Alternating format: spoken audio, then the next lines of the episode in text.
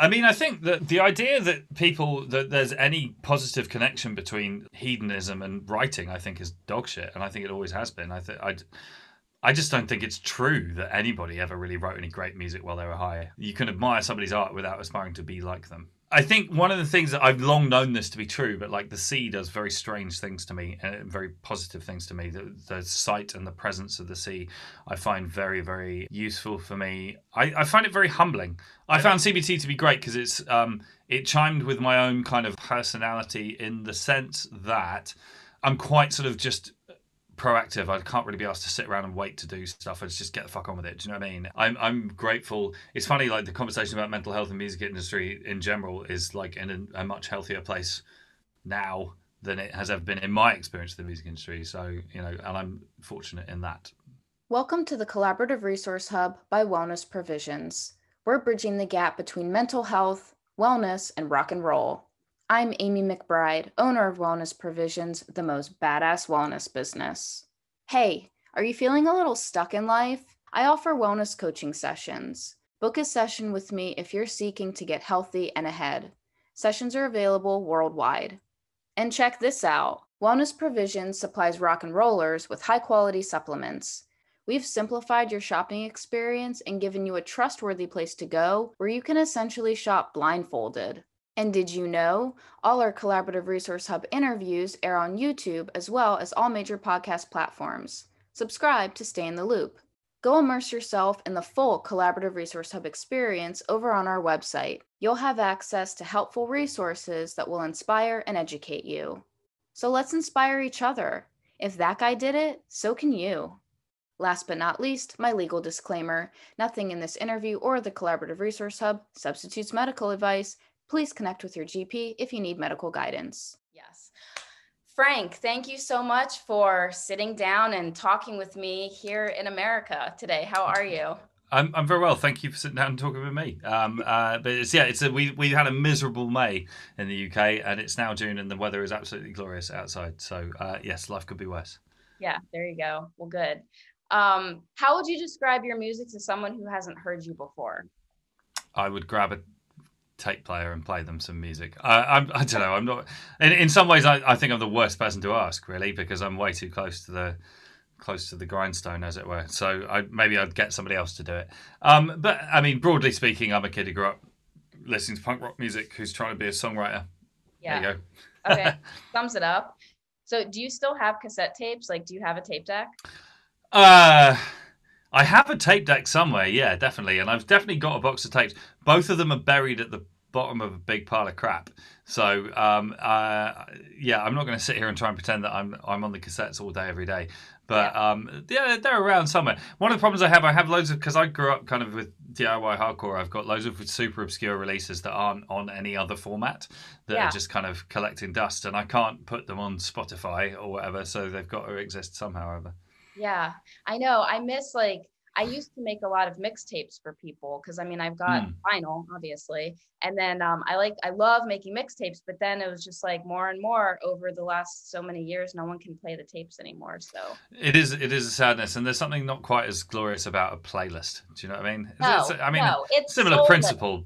Yeah, it doesn't. I do, I do remember like the the maths of trying to get things down to 45 minutes per side or whatever um, that was important. And then there was, do you remember um, there was a band called As Friends Rust from an old punk band from, called As Friends Rust from uh, Florida, I think they were from, and they had a song called "The First Song on the Tape You Make Her," and uh, it was it was it's a it's you should look it up. It's a great tune, um, all about the fact that kind of sad, friendless boys on the hardcore scene used to make tapes for girls they fancied.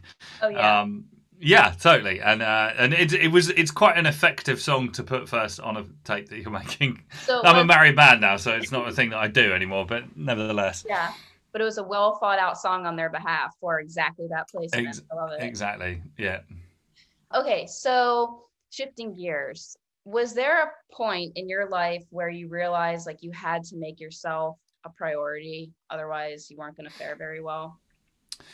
Um Yes, I mean, I would probably phrase it slightly differently to that personally. Like, um, uh, I try quite hard not to think of myself as a priority generally because I don't think of myself uh, I don't want to be um, too self-involved, but at the same time, I think what I would say is there was a moment in time when I realized that like my own coping mechanisms were not sufficient to the task at hand. Um, like a lot of people, I mean, well, first of all, I grew up in quite a sort of um, uh, stiff upper lip English family, you know, um, where I mean, not. I wouldn't say that like talking about your kind of mental health issues was discouraged. It just wasn't done. Do you know what I mean? It just wasn't on the table. And then I started listening to like hardcore punk, which is also not a particularly kind of like open forum. You know, um, so uh, I wasn't well predisposed in terms of my upbringing. And then, um, you know, like for like a lot of people for a long time, I would self medicate. And in some ways, that I'm talking about, you know, substance abuse and that kind of thing, which we can get onto. But the other thing was that, like, you know, I was of the opinion that music was all the therapy I was ever going to need. And that, like, if things, times were tough, I could just put on another Pedro the Lion record and everything would be okay. And that, I suppose there was times in my life where that was true, but I definitely reached a point where I realized that whilst music is sufficient, uh, sorry, while music is necessary, it is not sufficient Yeah. for my own kind of mental well-being. And um, it was quite, um, quite a big thing for me to engage conceptually with the idea of things like therapy. I'm fortunate that my then fiance, now wife, um, is a trainee psychotherapist and um, knows is a very smart woman and knows lots about these things, and uh, also doesn't doesn't take my shit, should we say? And so, um, you know, I got schooled quite hard on that side of things, and it was enormously helpful, and it sort of saved my life and all the rest of it. But um, yeah, there, there, so that yes, there was a moment when I was like, I need to do something other than just bury my head in old emo records. Yeah. And I mean, like, did you have any friends at the time then that were, you know, making an effort to look out for themselves and their well being or not? Uh, yeah, not in a way that I was actively involved in conversations with. Yeah. I guess what I would say is that, like, like an awful lot of people, I was very strongly in the impression that any that my friends would regard my issues as being kind of tedious. Do you know what I mean? Or just like, that they didn't want to hear it and that yeah, kind like you thing. would feel like a burden or something. Exactly, and I was pleasantly surprised um, to discover that that was not the case because that's not what friendship consists of, um, and that actually a lot of my friends were ex- were incredibly receptive and helpful once once I made the leap to start discussing these things openly. Um, I mean, that initial step I felt like was one that I didn't make with my friends, but once I journeyed down that road, it, it has been um, a pleasant surprise. Yeah, I mean, and it's true because it's so easy. So many people feel like, you know, the whole like they are alone and that they would be a burden to their friends. But I mean, and maybe there are some friends who don't want to listen to your shit, but then they're not friends. They're, yeah, they're, they're not very good friends at any rate. Do you know what I mean? Yeah. Like, it's, yeah, totally. And I guess the other thing as well is that like it sort of highlighted for me the importance of, you know, in the UK we have a thing called Calm, the campaign against living miserably, who I work with, and that kind of thing. And and part of their whole thing is that it's like, cool, if you think you're going to be, you don't want to be a burden to people, you can be a burden to us, whose entire job is to be burden supporters. Do you know what I mean? That's why we exist, and therefore you cannot feel bad about calling us to talk about your shit because that's why we exist. Yeah. And that's quite a cool way of trying to square that circle, you know? yeah, it's true. Um, yeah, it's important for people who aren't comfortable otherwise. So, like, what kind of, I guess, what kind of tactics did you start employing and and utilizing in your life to get over and through like substance abuse and stuff? Um, well, the main thing was actually getting kind of professional help with it. Um, I engaged with a thing, uh, cognitive cognitive behavioral therapy, um, which I didn't know anything about any of the different flavors of therapy that exist, or any. I didn't really know anything about anything. Um, my wife did, obviously. I'm quite sort of like. How best to put this without sounding up myself? I'm, I'm quite sort of like intellectually feisty, should we say? And my wife had the fore, Or foresight, Skeptical? huh? Skeptical? not necessarily skeptical, but just like you know, argumentative might be a word, um, and, or at least it can be. Uh, my wife had the intelligence to seek out a not only a woman who was a um, cognitive behavioral therapist specialist. She was a specialized in substance abuse, but she was also incredibly smart and kind of could go toe to toe with me when required, kind of thing, uh, which was necessary. I mean, I'm, I'm sad to say that because it doesn't reflect very well on me, but it is true. The therapist I I ended up, who is indeed still my therapist now, and we we I, I'm not currently in regular contact, but I'll you know a couple of months a year we'll we'll we'll get on the. Yeah. Uh, one of the other things great about her is she's even before the pandemic, she was fine doing stuff over kind of Zoom or Skype or whatever, which was useful for me when I was touring. Um, do you know what I mean? Because like it was like, cool, I need to see you once a week. To which I'm like, okay, like when the fuck are we going to do that? Yeah. Um, yeah. So, but she she's she was amazing, and um, I found CBT to be great because it's um, it chimed with my own kind of like personality in the sense that I'm quite sort of just proactive. I can't really be asked to sit around and wait to do stuff. I just get the fuck on with it. Do you know what I mean? And like CBT is not really i'm sure you know this but it's not really necessarily freudian it's not necessarily about sitting around talking about your childhood for hours and hours it's like what are the behaviors that are bad why are you doing them Let, how can we stop you doing them and make it better and it was just very very like do this do that and Yeah. and I, I i enjoyed that personally Yeah. solution oriented and like rewiring Right. and like let's move forward. yes totally and of course I mean, that's not going to be the same for everybody everyone has their own approach and the, and these the different approaches exist because people are different and I, and I understand all that but for me personally that was that was what i wanted and needed Yeah. I've heard from other people, I mean a few people that I've chatted with that CBT was like the golden ticket for them. Yeah, definitely. I mean, I can't really be comparative about it because I haven't really tried anything else. But like, from it was, I was impressed. Yeah. Let's put it that way. I was just like, oh shit, this like works. Uh, you know what I mean? So, Was yeah, there anything else that you started doing, like any kind of like practicing mindfulness or making an effort to get in nature more or anything else? Um, a little. I mean, one of the major things that I have done, and this is later on in the process because this was last year, but I moved um, out of the city.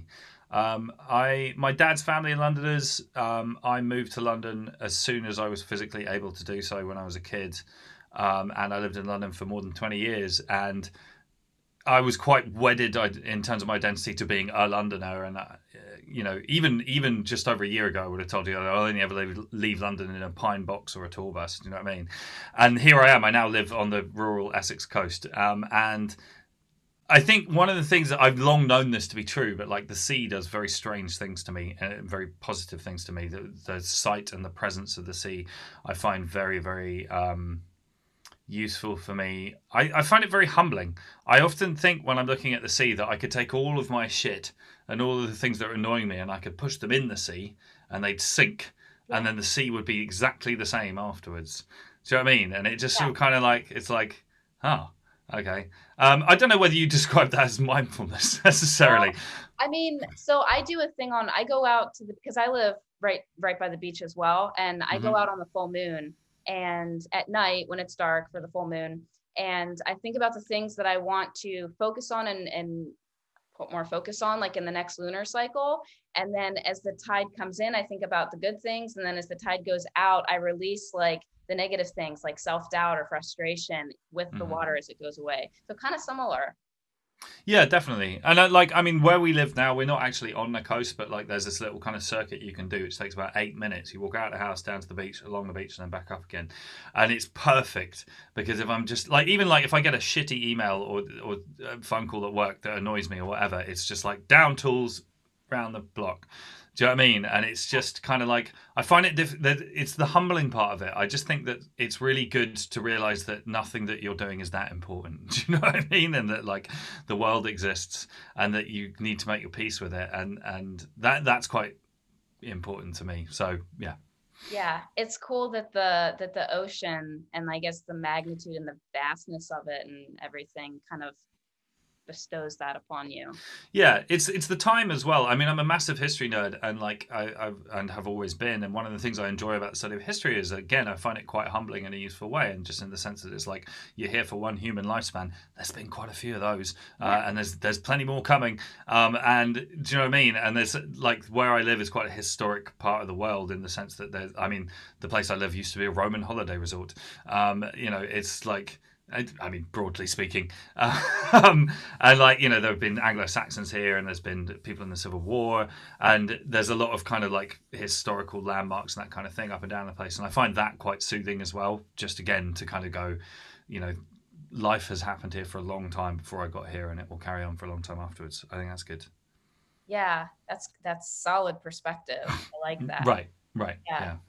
What other kind of things do you do um i guess even if you're on tour or when you're at home that help you kind of relax and like nurture yourself and just stay on the level Um, I guess the main thing I would say is, is physical exercise. Um, uh, I mean, like the shows I do are quite physical and always have been. And indeed, I mean, there's a thing here that like a lot of my issues with substance abuse came from times when I stopped touring for longer than I was used to, because I, I never used to quote unquote party when I was on tour, and then it, that was quite a good balance because I would only ever be not on tour for very brief periods of time. So I come home, get fucked up, go on tour again. Everybody wins.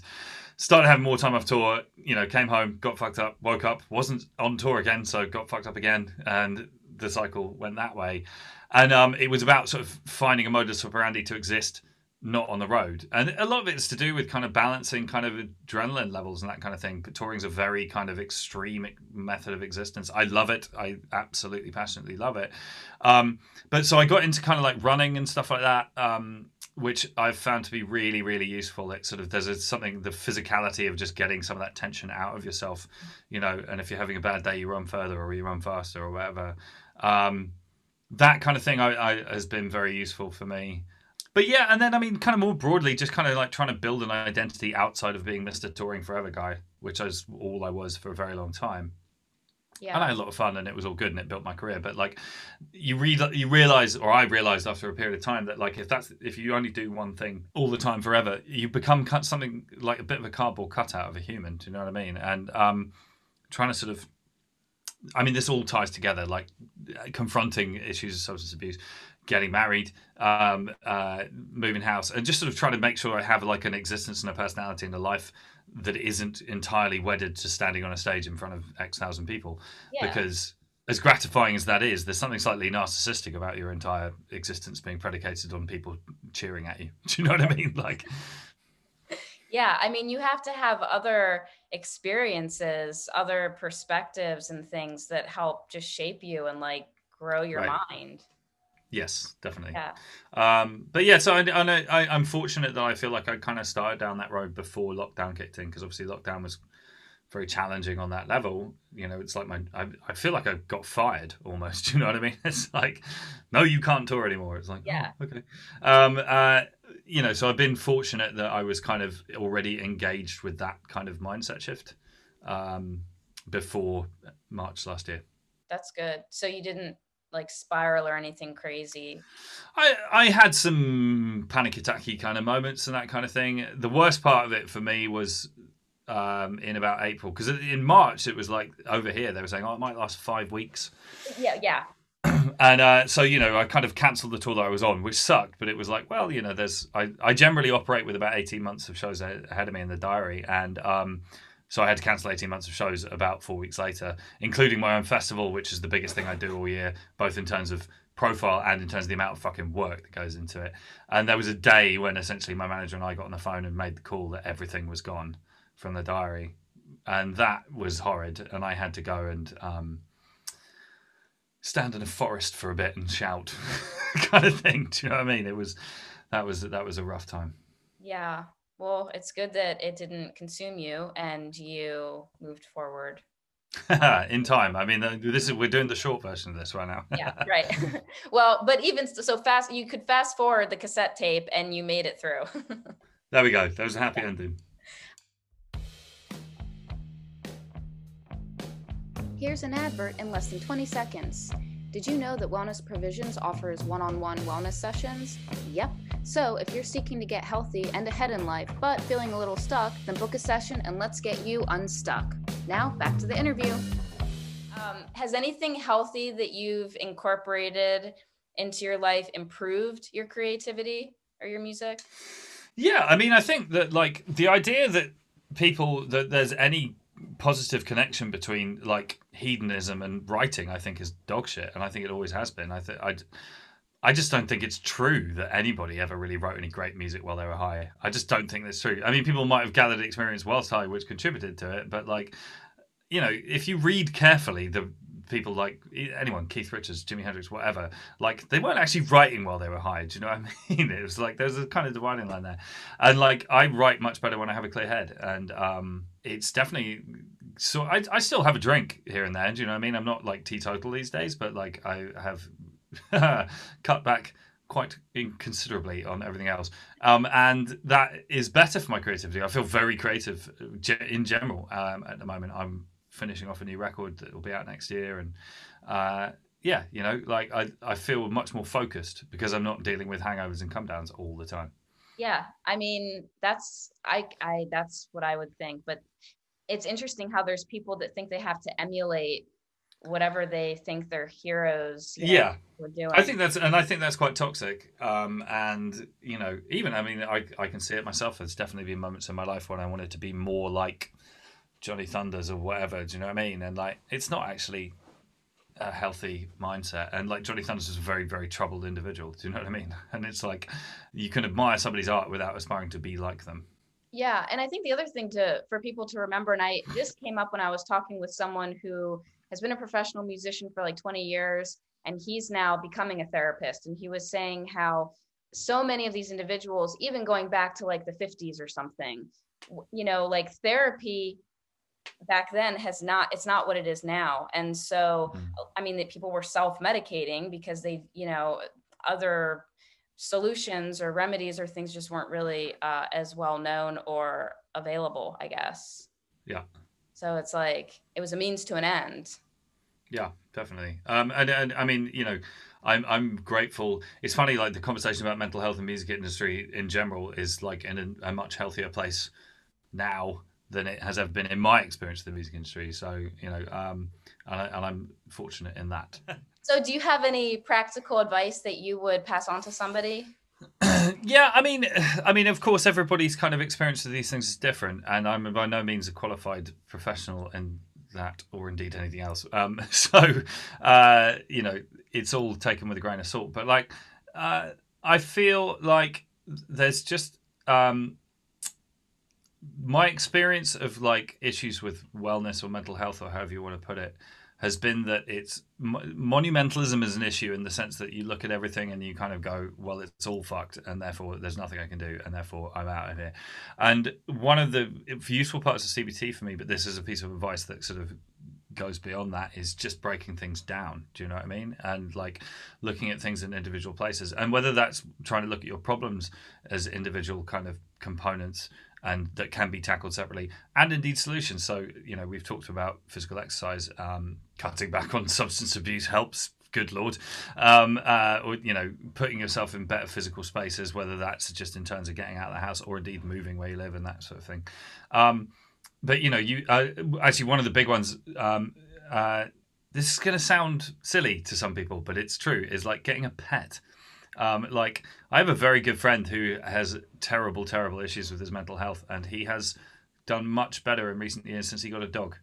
Yeah. Um, because he has a being that he loves unconditionally, that loves him unconditionally, and that doesn't give a fuck about what's bothering him. Still needs to get fed and go out and shit and and walk and everything, and it just snaps him out of himself every single day. Um, and because whatever his issues might be, there is no universe in which he's going to let that dog come to harm in any way. Um, yeah. You know, and I, I have a cat. She's the greatest cat that's ever existed ever. Um, but again, you know, I have to remember to feed her and change her litter and whatever else. Um, and she tends to wake me up in the morning and by sitting on my face, and that's all right. Um, but so yeah, there's just a lot of little things, and it's just kind of like if you look at the world and, and it seems insurmountable, then just start chipping away at something small, and uh, it, small changes will add up to big changes eventually. Yeah. And I mean, and that's true with like wanting to start incorporating healthy changes, whether it's like diet or just lifestyle, just whatever kind of things, baby steps, like start small. Even I have yeah. a buddy, he was, um, he wanted to like stop doing cocaine, stop drinking, stop smoking cigarettes. And he's like, what do I start with? I'm like, I like the cocaine or the alcohol. And so like he still smokes cigarettes you know he wants to stop yep is that this this is an electronic cigarette and uh, i i have given up drugs um, i have cut back my alcohol enormously and I've gone switched from actual cigarettes to this. My wife is trying to get me off electronic cigarettes, and I'm a bit like, give me a fucking break. Do you know what I mean? We've made some steps here, That's exactly and this is just yeah, this is just yeah. water vapor. It's nothing else. Do you know what I mean? Yeah. But certainly, I mean, it's interesting you say that. I know a lot of ex-heroin addicts who all tend to smoke like smoke like chimneys, and you know, you chat to them about it, and they're like, "Well, it's not killing me as fast as heroin was." So you know, mm-hmm. there's something in that. Um, but that's it. Like, if you go from being a heroin addict to being a smoker, then you've made some fucking progress. Do you know what totally. I mean? And that's a thing to be saluted. And and then maybe later down the line you can ad- address that as well. But like, yeah. don't if you don't solve everything in one go. Um, Yeah. then you know it doesn't matter. You can solve one thing at a time. Exactly. In due time. I mean, you're making one is making strides to more guarantee that they'll be alive the next day to keep making strides. Yeah. Yeah, I mean, again, I mean, to pick another example, like I had a very strange relationship with food for a long time because I used to take a lot of drugs that meant I didn't eat, which meant that I regarded meals as an achievement. Um, and it, uh, there was no thinking about what I was eating. It was just like I ate a meal today. Like, yeah, uh, go me. And and like that's not brilliantly healthy, but like you know, after over time, I kind of got to a point where I made sure I had three meals a day, and that was kind of like big news for me. And then, and then later on, it was like, well, what am I actually eating? Do you know what I mean? It's yeah. like, you know, but there was there were again baby steps. Do you know what I mean? It was just kind of like rather than patting myself on the back for actually eating something, it was kind of like let's actually examine what the content of that meal was. Yeah. I'm still not very good at that, by the way. But um, yeah, what is so? What does like healthy eating look like to you now? Oh, I mean, like my wife tries to make me eat vegetables. Damn her. yeah, no, I know. I mean, she's doing a good job. Um, uh, and we tend to have like one vegan day a week and all this kind of shit. So it's it's getting it's improving. Actually, funnily enough, lockdown's been very helpful in that because one of the things about touring is it can be quite difficult to eat healthily while you're on the road, uh, or because a lot of the time you don't really have very much agency over what you can eat and where and when you can eat and that kind of yeah. thing. Um, uh, I've learned how to cook better than I ever could before. I'm still not going to say I'm a good cook, but like I started touring when I was 16. I never learned to cook because you can't cook while you're on tour. Um, so now I can do uh, I can do a risotto. Well, that's awesome. Yeah, it's, it's congratulations. um, when you go back out on tour, are there things that you've learned, like from having been through all the lockdown stuff, that you want to start incorporating to kind of maintain well-being better? um, yes, I suspect it's kind of difficult to say, to be honest, at this point, because that's still and slightly hypothetical. The other thing, I mean, this isn't quite necessarily our topic of discussion today, but one of the things I've learned is that like I will never ever take touring in the road for granted ever again, and I miss it like you couldn't fucking believe. Um, and uh, you know, I will. I plan to kind of return to my to my muse, to my mistress, with with a lot of kind of penitence and dedication. Do you know what I mean? It's like yeah. I'm going to do some touring when I'm allowed to do that again. Cool, that's awesome. Yeah, it's uh, it's it's uh, reprioritized your priorities. yeah, it's it's. I mean, you can't really talk about this without quoting Joni Mitchell, but like you don't know what you took, got till it's gone and all that kind of business. And like you know, I I as somebody who's done an awful lot of touring and indeed then gone to loads and loads of shows in between all of that because I love it, there were definitely days when I I could be a little jaded about it or take it for granted or just sort of, you know, there were days when I would sort of skip going to a show when I was home from tour because I just got back off tour and blah blah blah. And um, I'm not going to do that again. Okay. I will. I will be. I will be a dutiful but yeah. I mean, like, there's still room for like it's sort of like you can be a positive person, but like to completely not even um, allow any negativity in your realm, like that's not realistic. So. Oh yeah, of course, of course, of course. And every single job and mode of existence in the world has days where it gets boring. I mean, yeah. this is just that's the nature of being a human being. Yeah. But um, yeah, I don't know. I I feel very dedicated to my world that I've missed, and and can't wait to go back to it. Cool. So, do you have a favorite quote? A favorite quote. I mean, the the thing about this is that what I should probably do at this point is sit down and take about six days of your time to just read out the collective works of Jack, Clive James. I do, do you ever heard of Clive James? Uh-uh. Um, he was an Australian man, a writer who moved to England when he was a young man, and then was a. I knew him because he was famous on the telly over here as being a guy who did kind of funny TV reviews, and that's all I knew about the guy. And then about six, seven years ago, um, he got diagnosed with incurable leukemia and got told he had six months to live. And I read a kind of piece about it in the paper saying, you know, famous poet and literary critic like Clive James. And I was like, what are you talking about? He's the guy off the telly. But it turns out I wasn't aware. He's a he was a brilliant poet and probably the greatest literary critic of the 20th century. Um, and and I'm I'm not alone in thinking this, by the way. He is held in extremely regard, extremely high regard. He then survived for about six years on his six month diagnosis and wrote a whole series of poems and essays about mortality, which are some of the most powerful, affecting work that I know. He actually finally he passed away at the end of 2019, which was a great sadness. Um, but there is a quote of his. There's a poem he wrote called Leçon de Ténèbres, which is about facing the end of your life, and um, the whole thing is perfect. This is a man who worshipped the syllable. Like he, his poetry is just exquisite. I actually ended up borrowing this for an album title, so I'm sort of in a roundabout way quoting myself. I hope you forgive me that. But in Leçon de Ténèbres, he says, um, it, uh, "I should have been more kind. It is my fate to find that out, but find it out too late." And uh, it's just the the linguistic balance of that line is phenomenal, and then just the the meaning of it. It's like if somebody of that degree of kind of wisdom uh, and and profundity can face death and think that his lesson he's learned is that kindness was lacking. I think that's advice worth taking, personally. Yeah, kindness and compassion is really important. Indeed. Yeah. Do you have anything cool coming up that you want to share about?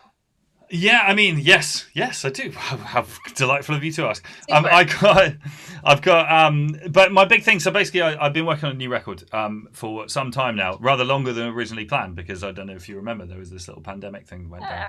down. Um, I was kind of halfway through writing a record when it all started, and then ended up writing a lot more than I would usually write for a record, and uh, we ended up making the record in a remote fashion, which was quite strange, but weirdly actually really good. Um, I was expecting it to be bad, but it was good. It was because it was very focused. Like there was no kind of messing around because my producer was in Vermont and I was in Oxford, England, and we were communicating via the internet. Yeah. Very strange, but um, uh, so yeah, we we tracked the record. It's mixed. It's coming out in January. Cool. Um, uh, it's going to be called FTHC, um, uh, which is as close as I will ever get to self-titled. Uh, I can't actually call a record Frank Turner; that'd be ridiculous. Um, but it's uh, I'm very very excited about it. It's the most kind of aggressive kind of punk record that I've ever made in my life um, as a solo artist, certainly, and um, it, I think it's a good one. It's my ninth. It's my ninth record, but I'm very, very excited for people to hear it. The Gathering was out a little while ago, which is the first single from the record. Uh, I think that the second single should be out imminently, um, and then there will be more, and then there will be an album, and I think it will pleasantly surprise people. That's so cool. How many tracks are on it? Can I ask you that? Uh, I between twelve and fourteen, depending on right. who wins that argument. Okay. so maybe they'll just be thirteen. Just compromise. Well, that would that would be the compromise option, but I'm not given to compromise in my art, so we'll we'll we'll see how we go. Well, good luck. I'm hoping that there's Thank 14 you. then. I'm assuming you want 14. I certainly do. I mean, there's actually recorded 16, so maybe it'll be 16. Yeah. Let's go maximalist here. Let's go big. Yeah, totally. All right. Well, thank you a million for sharing your experiences and your thoughts in like a pistachio sized nutshell here. I, I appreciate it. It's my pleasure. Thank you for having me. It's it's good to talk about this stuff. It is. It's important. And have a good rest of your day and go get some like ocean nature in you. I certainly will. Thank you very much. You too. All right. Bye.